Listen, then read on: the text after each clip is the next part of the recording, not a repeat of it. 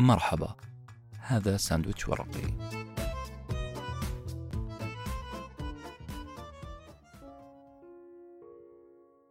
من يصدق أن جدتي تعمل بمبدأ مبتكر في ريادة الأعمال؟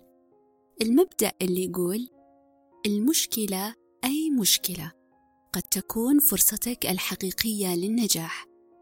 نعم جدتي التي لا تتعدى قراءتها كتاب الله وكتيب الأوراد اليومية طبقت أمام عيني وحرفيا ما تدعو إليه أستاذة جامعة ومتحدثة مشهورة على منصات تيد.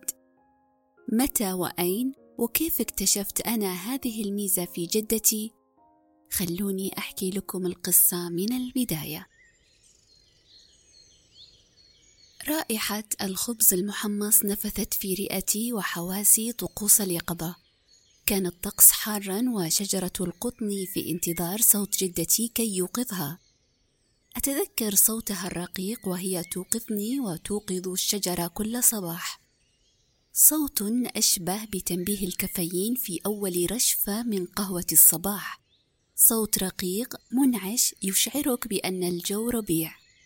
وما خفي خارج عتبة الباب أعظم حيث تقف جدتي هناك أمام العتبة مثل حسناء تطل من الشباك على مزرعتها.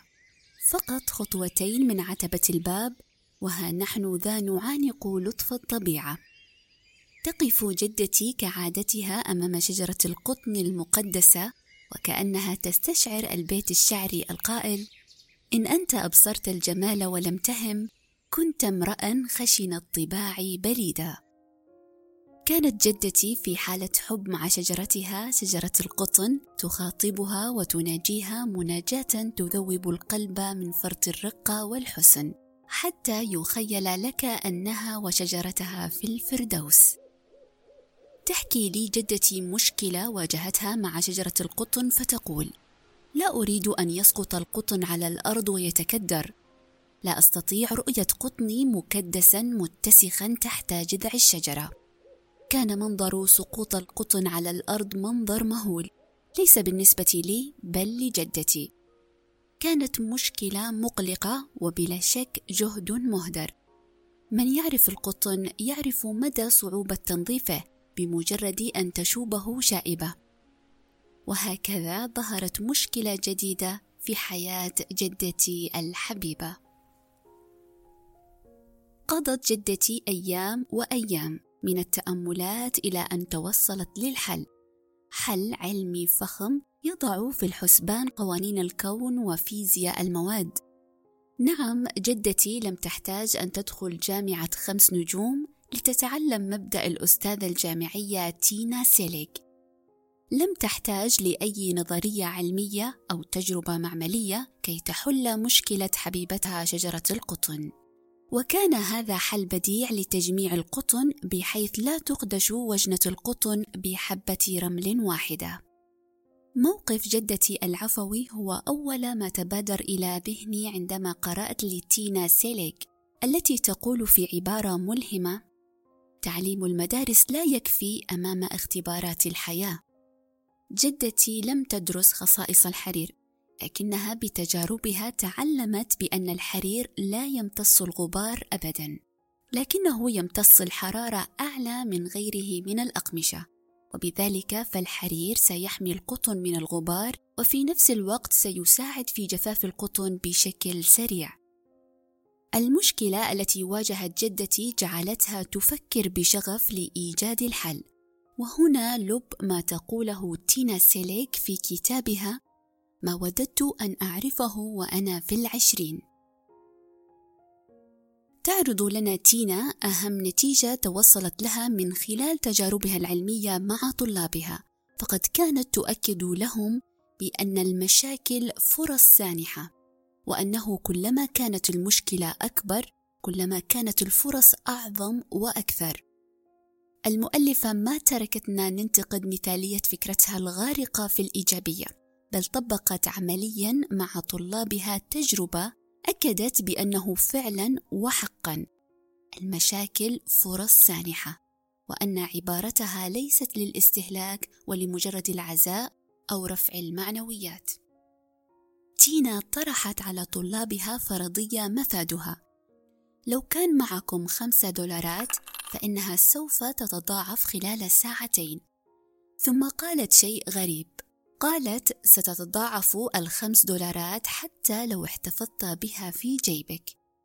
فرضية غريبة حيرت الطلبة. زادتهم تينا حيرة عندما طلبتهم أن يثبتوا هذه الفرضية عملياً. بغض النظر عن نظرات الإنكار التي ظهرت على وجوه بعض الطلاب إلا أن هناك مجموعة طلاب قد بدأوا فعليا في محاولة تحقيق الفرضية. بدأوا العمل لمضاعفة الخمس دولارات وهي لا تزال في جيبهم. قام الطلاب بالبحث عن مشكلة تواجههم وتواجه مجتمعهم. وبشكل سريع اكتشفوا أن أكبر مشكلة تواجه سكان البلدة هي تكدس المطاعم واضطرار الزبائن لانتظار طاولة شاغرة.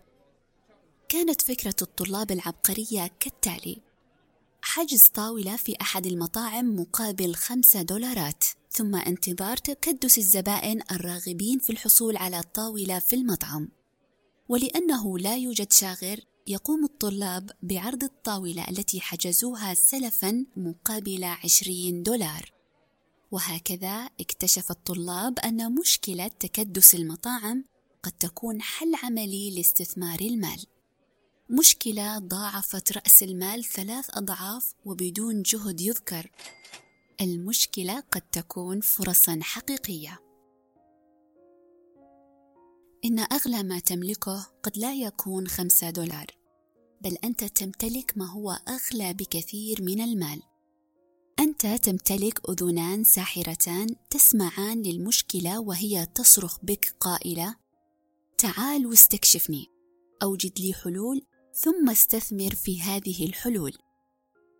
نعم المال مهم بل مهم جدا، لكنه ليس الأساس. الأساس أن الفكرة المبدعة والعقل المفكر من خلفها هي التي تميز أو تنجح أي مشروع. الفكرة المبدعة عادة ما تكون أمامك لكنك تتجاهلها وتشتمها لأنها جاءتك على شكل مشكلة. لا أستطيع وصف سعادتي بهذا المبدأ الجديد إلا بقولي أنها سعادة توازي سعادتي برؤية جدتي وهي تحمي وجنة القطن بكل حب. كنتم مع ساندويتش ورقي وجبة معرفية نتشارك لذتها